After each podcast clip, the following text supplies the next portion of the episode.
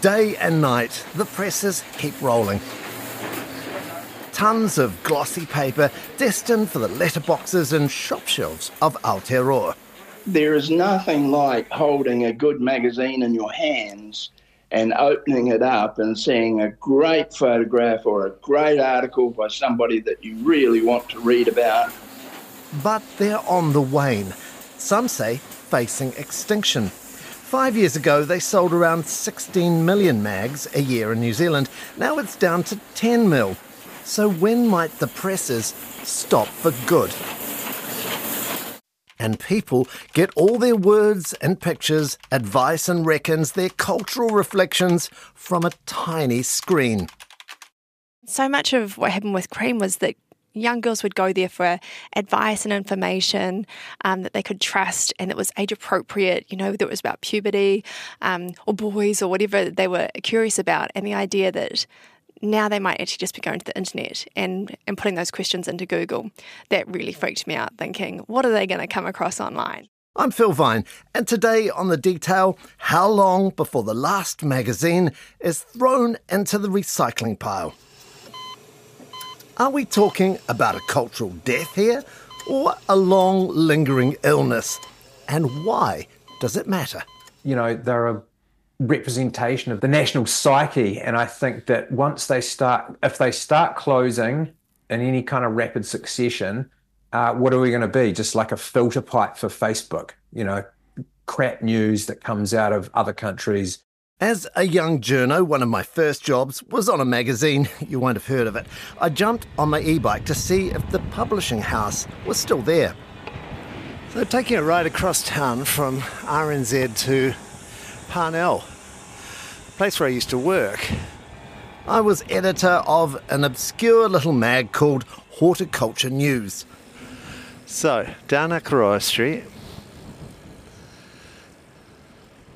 to Cheshire Street and left. Okay, this is starting to look familiar. Parnell Train Station. And that's it, I think, number twenty-seven. Yeah, it's now a set of apartments, trade publications where I used to work, with other venerable titles like Food Processing News, where they showed you how to render your beef carcass, Laboratory News, Packaging News, all of that swept away by the internet. And if video killed the radio stars, then the interweb did a pretty good hatchet job on magazines. They're not dead, but they've certainly been badly wounded and hospitalised.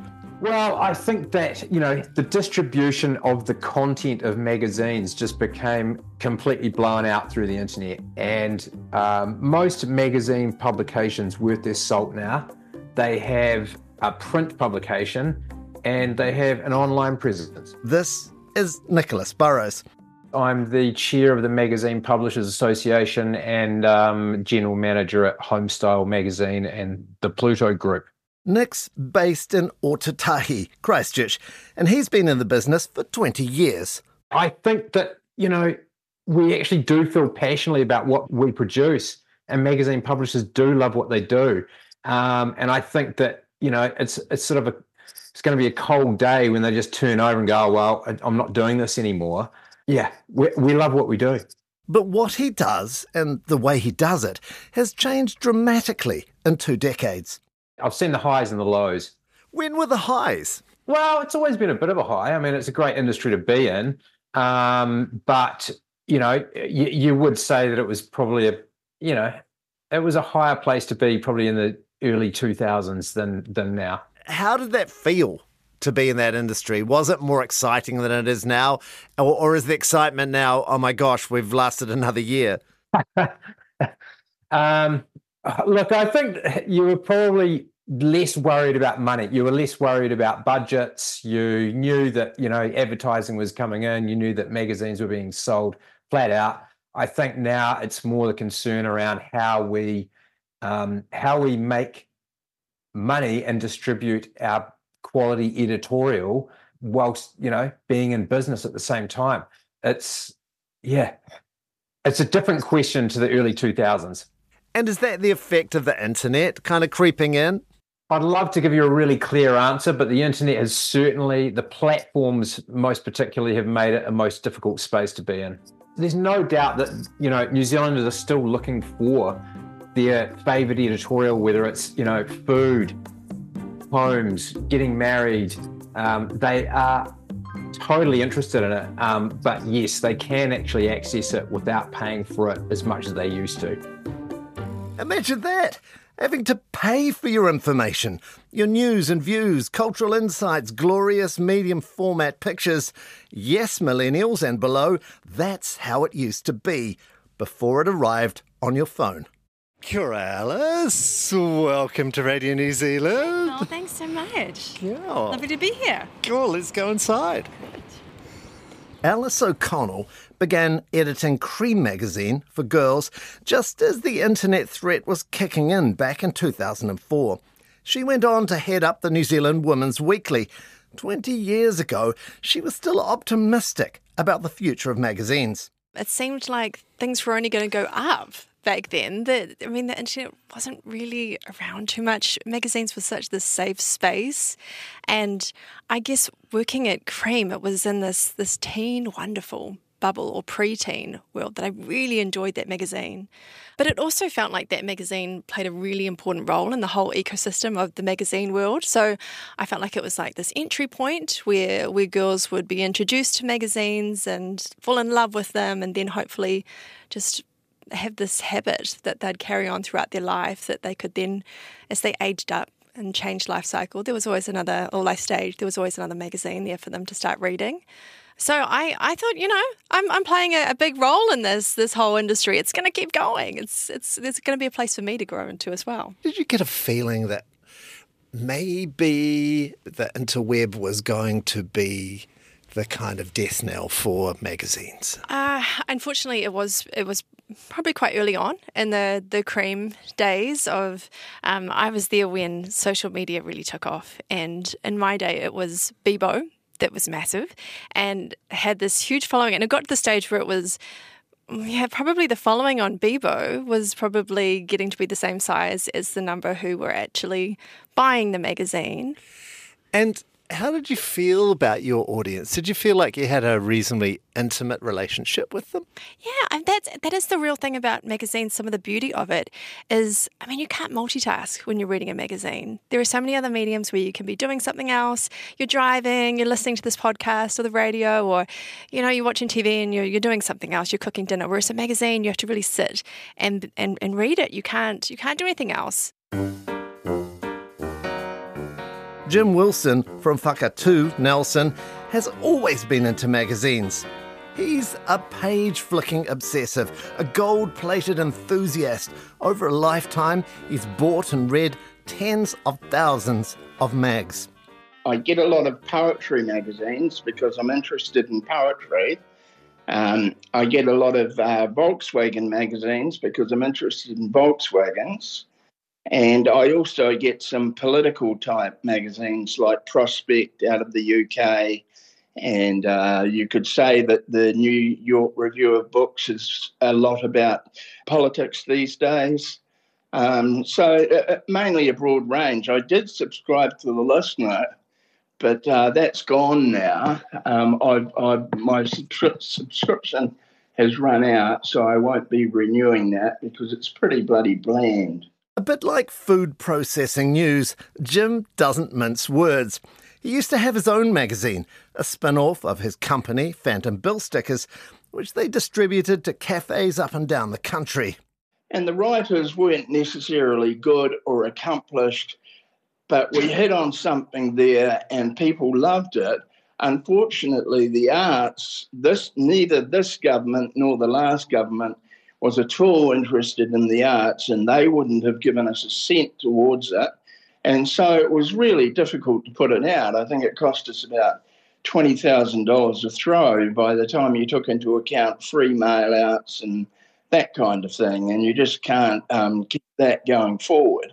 And you need a lot of energy to put out a magazine. You've got to be really energetic to be at the cutting face. And you need a distribution network. It doesn't help when the places where mags are sold are shutting down. We had probably well over twelve hundred different titles, um, and the place was pretty pretty active, both for magazines, cards, lotto. New Plymouth retail institution, mainly magazines, used to do a roaring trade.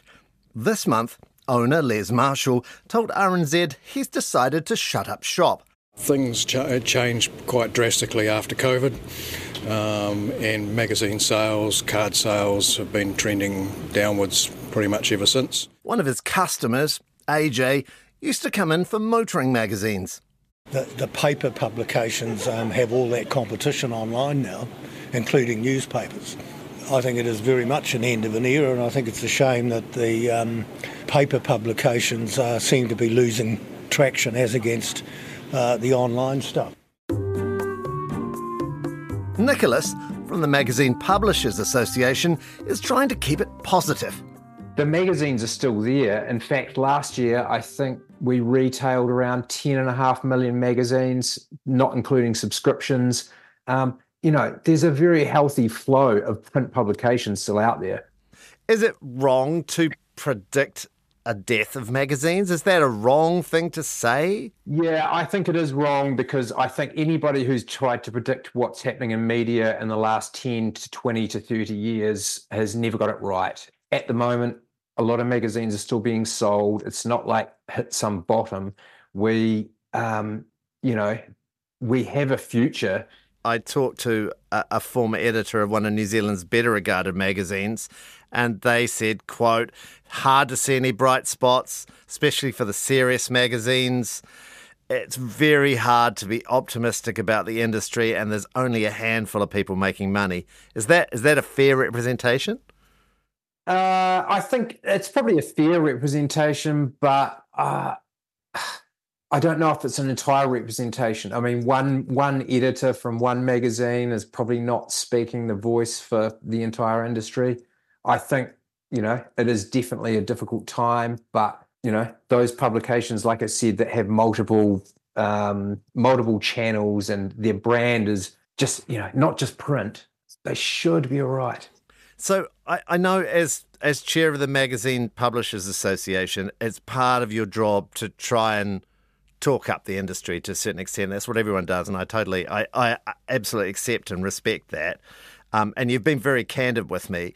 But I mean, I just looking on the website in the news section, and it made me very sad to see that the M P A had had to defer its annual conference, and you've written, you know, the board acknowledges the tough times to the cost of publishers of airfares, accommodation, taking key staff away from the business for at least a day is difficult to justify. That made me feel quite sad about the future of magazines. Yeah, hey, like, you know, like you said, I have been pretty candid about it, and I think that th- there's been such a transition in the last, probably through COVID, in the last five years, four years, three years even, Um, that has made, yeah, the framework of publishing a magazine pretty challenging. Um, I'm not exactly sure how to answer without sort of, you know, saying it's it's it's quite tough for everyone. Oh, I really feel for everyone who's still working them, that it's it's such a hard job, because no matter how many people are reading it, you're still having to make that same product. There's still the same amount of work going into it, but over the years, it's just meant that there's less and less resource to pull these together. I think the good ones will survive. The good, the good magazines will survive. There may be only one or two of them left. Is it the end? Is it not the end? Is the question, I suppose. You're really driving me, Phil. Uh, no, it's not the end. Magazines will be around. It might just be that there are there are less of them, but at the moment, like I said, still doing ten million at retail. I mean, I I guess I've got a real personal investment in it that I would I would hate to see them close. I mean, it was how I felt when Cream closed, that I wasn't working at it at the time, but uh, I felt, yeah, so devastated to see that go, and knowing how much its audience loved it. What would the culture lose if we had no printed magazines? Well, I mean, what can you imagine? That, you know, a North and South, or a uh, New Zealand House and Garden or Homestyle or any of these publications that have given so much to the kind of, you know, the New Zealand vernacular, if they just disappeared, then what do we have next? If they can't be produced, what have we got? That's my question. Sorry, not, that's my question to you, I guess. Yeah. So what do yeah. we lose? Local voice. It's as simple as that.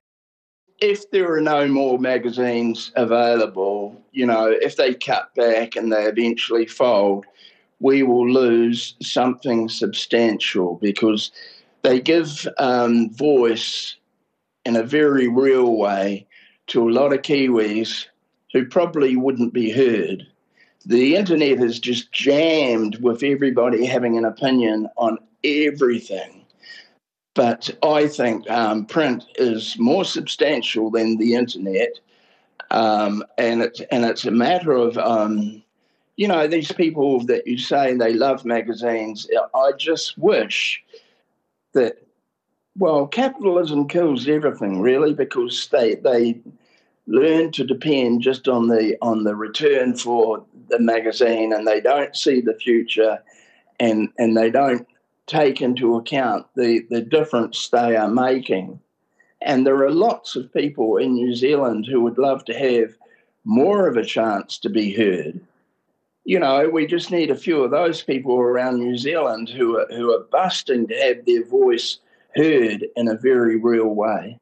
Those looking for hopeful signs point to the vinyl resurgence. Records you can touch and hold. An old format crushed by its digital competitors, making a comeback as a high-end hipster product. You know, they're dusting off the plans for the vinyl pressing plants and going, can we open these things up again? So, you know, maybe there's some hope for magazines in that. Oh, I'd love to think so, and I love vinyl. I mean, I find myself going back to albums from the nineteen seventies, which um, are now released on vinyl again, and, and I'll buy them again. And I may not even play them, but it's just having the vinyl in your hands that really means something. So that's a parallel. There's a guy, you probably know him, um, Jack White, out of uh, Nashville, Tennessee, and he's in the White Stripes, or he used to be. And he puts out a magazine called Maggot Brain about uh, uh, mu- music. And the, the editor is a is a Kiwi, Matt somebody or other. And it's absolutely fantastic. It's got a bit of a, a punk feel to it, a bit of drive, a bit of, you know, let's be careful not to upset anybody. Well, it hasn't got that. They just plough ahead, and it's and it's bloody great. It's going to take some very inventive people with their backs against the wall. I mean, I look at what's happening online and how a lot of us are moving away from social media, all that noise, and we're going, a lot of us are going back to things like email newsletters, that it's surprising how that's taken off, things like Substack, um, where we used to send emails to our friends and family to tell them what we were up to, and then we went away and went on social media, and then we... We learnt that wasn't the best way of doing things and are going back to just that email communication. So I that gives me faith that, you know, the internet's not going to entirely take away those relationships that people have in, in different different forms of media. Magazines are going to be there. Maybe, you know, maybe it will be in slightly smaller forms or like smaller print runs.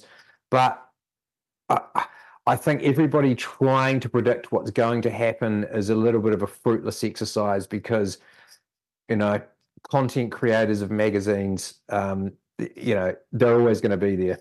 So last question to Jim, who started a magazine from scratch in the face of the internet. What would his advice be to people wanting to get their voices out there in print? Damn the torpedoes. Publish and be damned, huh?